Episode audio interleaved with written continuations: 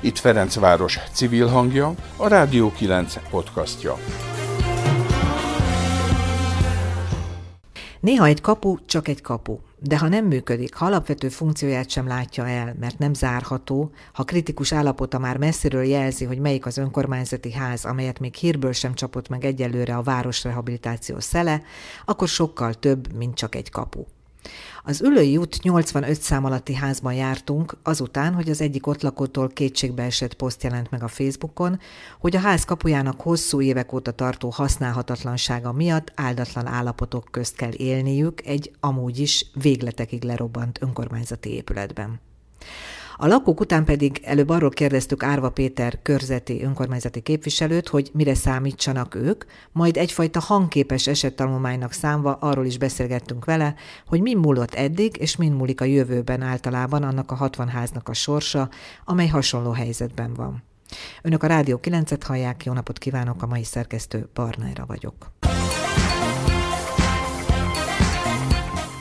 Itt a Rádió 9 podcastja.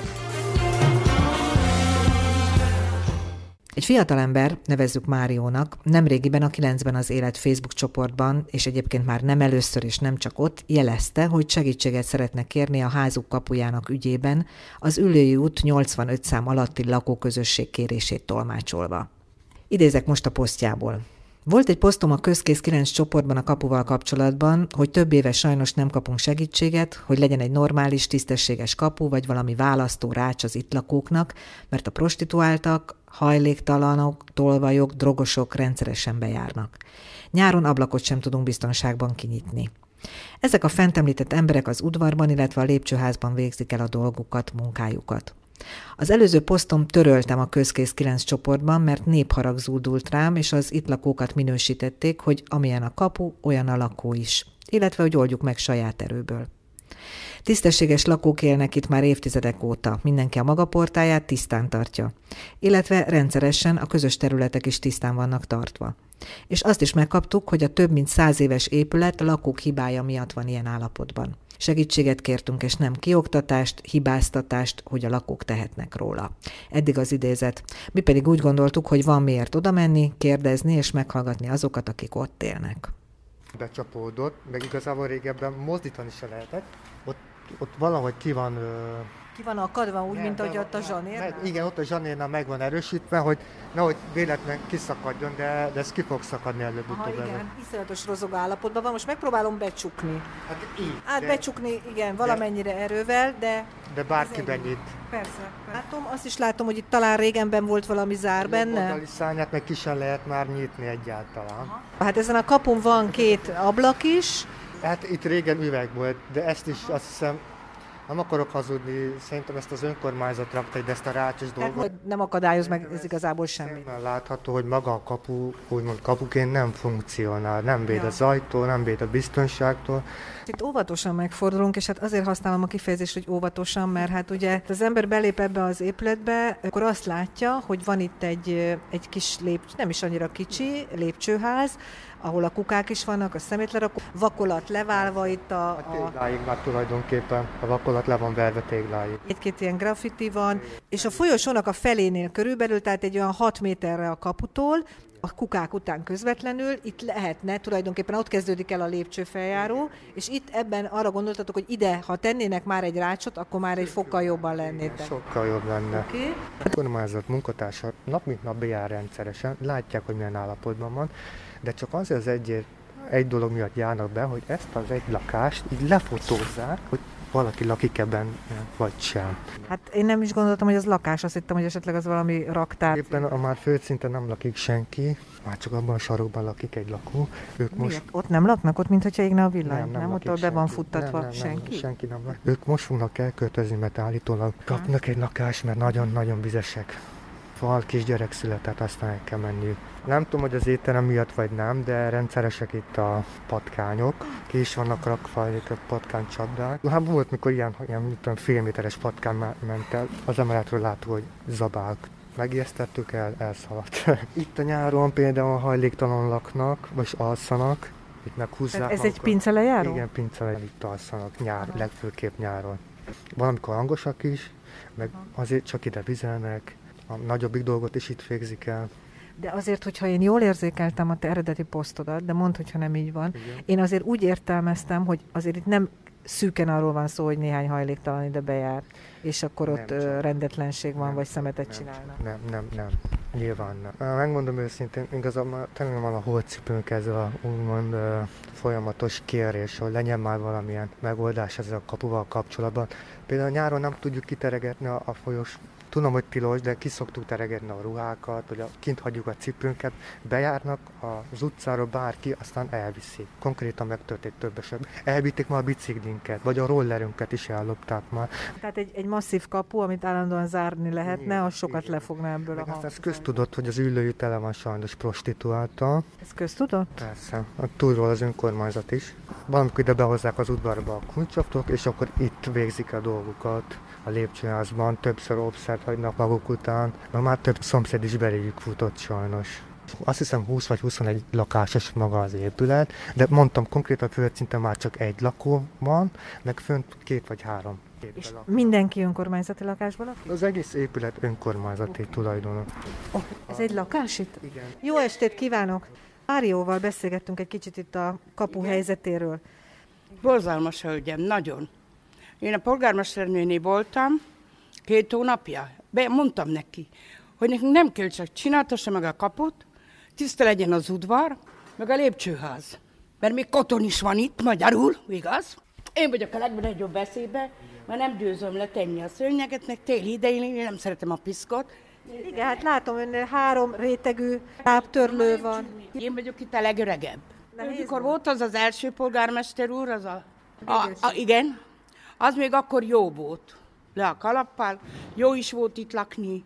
Régen milyen élet volt itt? Ott volt egy házmester, az mindig 10 órakor zárta a kaput, rendesen kitakarította az udvart, a lépcsőköt mindenhol, Minden. lemosta azt, ezt lemosta, mert volt még benne tükör, vagy mi ablak, amott is.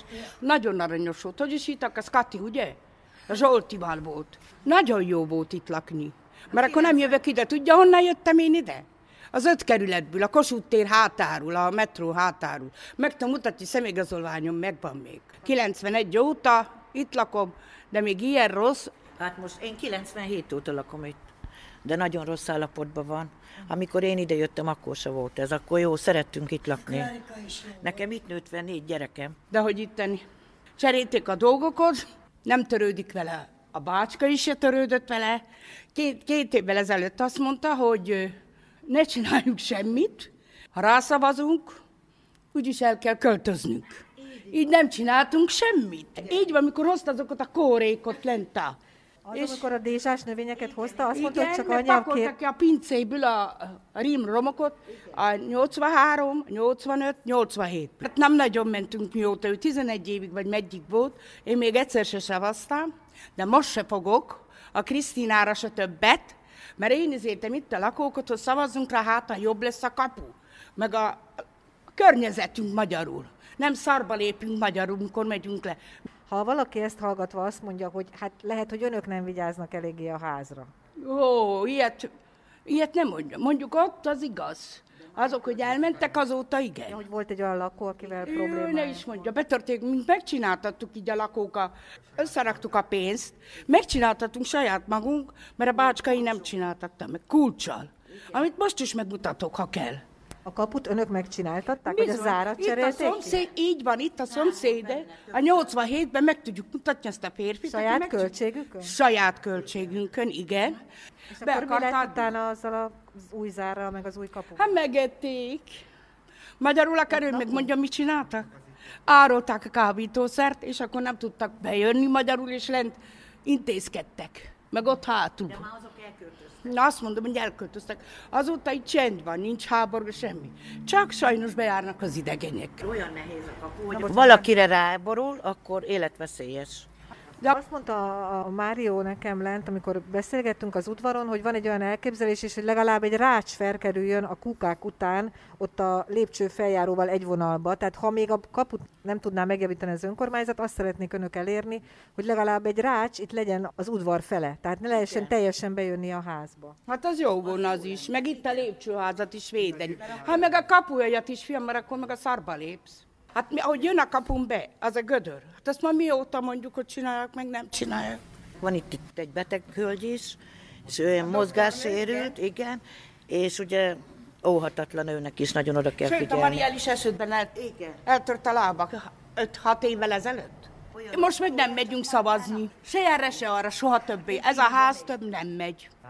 Azt mondta a polgármester Baranyi Krisztina, hogy a kerület ö, önkétsége nem tud segíteni, úgyhogy várnunk kell. Várnunk kell egy befektetőre, ameddig nem lát benne valamilyen pénz. fantáziát az épülettel kapcsolatban, és akkor talán valamelyes javulhat az életkörülmény. Vannak előttünk rosszabb állapotban lévő épületek, amik Nehéz elképzelni, nem? prioritást élveznek.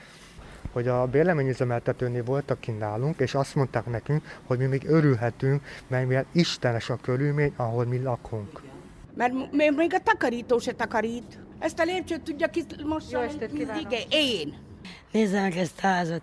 Nem merek kinyúlni a lakásból.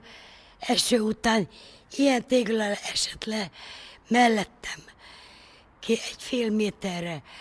Ha hamarabb kijövök, akkor rásik a fejemre és meghalok. Itt addig nem csinálnak semmit, míg valami nem történik. Bejárnak a katasztrófa turisták konkrétan, és fotózkodnak. Fotózkodnak, hogy Hogy mennyire le van igen, pusztulva le a van ház. le van pukkanva, pózolnak közben a lépcsőházban. Nagyon szépen köszönöm. Most Köszönjük, bele semmi. Itt a Rádió 9 podcastja. Az elmúlt percekben hallott összeállításban az ülői út 85 szám alatt élő lakók közül hallottak néhányat. A riport után felkerestük Árva Péter körzeti önkormányzati képviselőt is, hogy érdeklődjünk nála, akkor most mi is lesz a kapu és egyben a ház sorsa. Nem lesz spoiler, ha annyit elárulok azért még a következő beszélgetés előtt, hogy az előbbire jóval könnyebben tudott válaszolni. A képviselő úr egyébként többször is hangsúlyozta, hogy jól ismeri azt a házat és a szomszédos házakat is, már csak azért is, mert maga is a Viola utcában lakik, oda nagyon közel, sőt, a nagymamája is egy Tali Kálmán utcai házban élt, amikor elérte már azt a rehabilitáció. Ez az az időszak volt, emlékezett vissza, amikor évente akár tíz ház is rehabilitáció alá került. És azt is hozzátette, hogy a rendszerváltás óta a korábbi 40 ezer önkormányzati lakásból mára most 3 ezer maradt Ferencvárosban, és bár így az eltervezett munka 90%-a már el lett végezve, ahogy szintén fogalmazott, mégis van még 60 ilyen ház a kerületben, amit nem ért el a rehabilitáció. Köztük az ülői 85-öt sem. Szóval, hogy itt van egy kapu, ami olyan állapotban van, amilyenben. Én úgy tudom, hogy ők azt a választ kapták, hogy igazából a kapu kicserélésére nincs lehetőség. amikor én képviselő lettem, tehát 2019-ben, akkor mind a három házba akadály nélkül be lehetett jutni. 83, 85, 87-be is. És amikor beszélgettünk ezekről a házakról, akkor több fórumon szóvá tettük, hogy szégyen, hogy úgy lehet felismerni az önkormányzat tulajdonú házakat, hogy azokon nincs kapu, azokban lehet gond nélkül bemenni. Egy képviselőtársam viccelődött is, hogy hát miért probléma, ez könnyebben be tudsz kopogtatni hozzájuk, és könnyebb hozzájuk szórólakozni. Tehát képviselők, akik igazán örülhetnék, hogy nincs kapu, ez persze csak egy rossz vicc volt. Hát lehet, hogy a képviselőtársnak azt mondanák erre az ott lakók, hogy ő lakjon egy ilyen házba, és akkor elmondhatná magáról, hogy a képviselők szokták, hogy az én ajtóm mindig nyitva van a választóim előtt. Ez is egy jó válasz. Ezen az önkormányzat tett lépéseket. Most itt van előttünk három házaból, kettő zárva van. Nekem azt a választ adták annak idején, hogy ez többször volt korábban javítva, és az ott élők, az ott élőkhöz vendégségbe jövők két nap alatt tönkretették a legutóbbi felújítás után ezt az árat. Ettől függetlenül elkezdtük az összes ilyen háznak a kapujának a javítását. A kapu javítás az arra van költség. A vagyonkezelő, aki ezeket a házakat gondozza, tudom, mert a vezérigazgató úrral rögtön utána beszélgettem, és megerősítette, hogy sok kaput javítanak meg, sőt, Azért nehéz, mert telepítünk kamerákat, de nincs kapu, akkor lelopják a kamerákat. Ha meg kapu van, és nincs kamera, akkor meg a kaput. Tehát egy ilyen nagyon egyszerű innováció, hogy meg kell kérni, hogy egyszerre történjen meg a kettő. Tehát a kapu javítás meg a kamerák telepítése. Ez is volt többször a képviselőtestület előtt, és erre is van előrelépés. Értelemszerűen nagyon jók ezek a Facebook posztok, mert ilyen problémákra jobban rá tudják újra hívni a fókuszt, és akkor egy új, újult lendülettel megkaptam azt az ígéretet, hogy javítani fogják ezt a kaput. A fiatal ember, aki a posztot indította, azóta engem keresett, és azt az üzenetet hagyta, hogy voltak kint felmérni. Ugye itt az történik, hogy egyszerű költség, hogy megjavítjuk a kaput, és akkor ez a kapu úgy működik, hogy valaki jön, feltelefonál, lejönnek, kinyitják, beengedik. És hát tényleg kaputelefon a... is van, és akkor nem kell lejönni. Nincs kaputelefon, mert a kaputelefon kiépítése az már egy sokkal nagyobb költség lenne. Ja, értem, tehát akkor most a kapu, tehát... kapu lenne, lehetne az alkutárgya, illetve az, hogy ők akkor ezt kezelik. A kapu, a kapu, a kapu az, az, az, az működik. Ennek megvan a pénze? Ennek megvan a pénze, és ez meg fog történni. Lehet tudni azt, hogy körülbelül mi az az időtartam, amiben ezt remélhetik az ott lakók? Én megkaptam az ígéretet, hogy ez meg fog történni. A hivatali átfutási időn belül, heteken belül remélem, hogy kész lesz, és nagyon remélem, hogy a világ változott. Ugye az a megcsinálom a kaput és tönkreteszik, megcsinálom a kaput, tönkreteszik történet, ez valószínűleg a mobiltelefonok elterjedése előtt nagyobb probléma volt, mint most, mert a mobiltelefon most kb. kaputelefonként tud működni, és tényleg szinte mindenkinek van már, és remélem, hogy most ha megjavítjuk ezt a kaput, akkor nem fog tönkre menni egy-két napon belül. Hogy ez egy tokenes megoldás, és, és le kell jönni, és kiengedni, és jövetmenet token az egy teljesen működő dolog.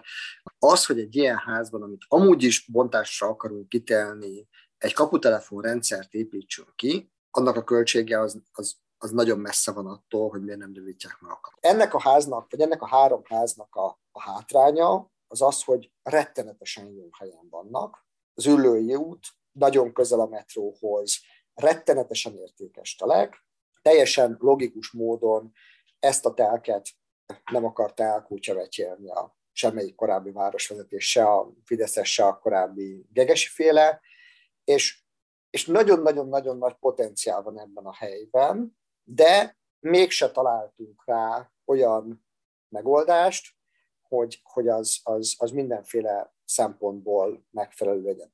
Egyszerűen vannak olyan házak, aminek már túl költséges a rehabilitációja, vagy fajlagosan nehezebb megcsinálni. Ugye nekem is, amikor én, én képviselő lettem, az első listámon fel volt írva, hogy ezzel a három házzal foglalkozunk.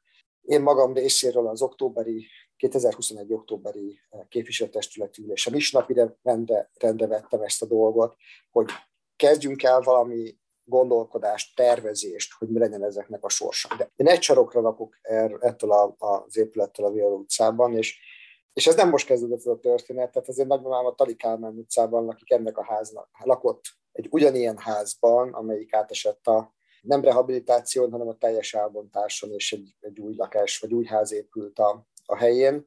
Tehát, hogy ez a probléma az én kisgyerekkorom óta ott van, és minden évben egy kicsit rosszabb lesz.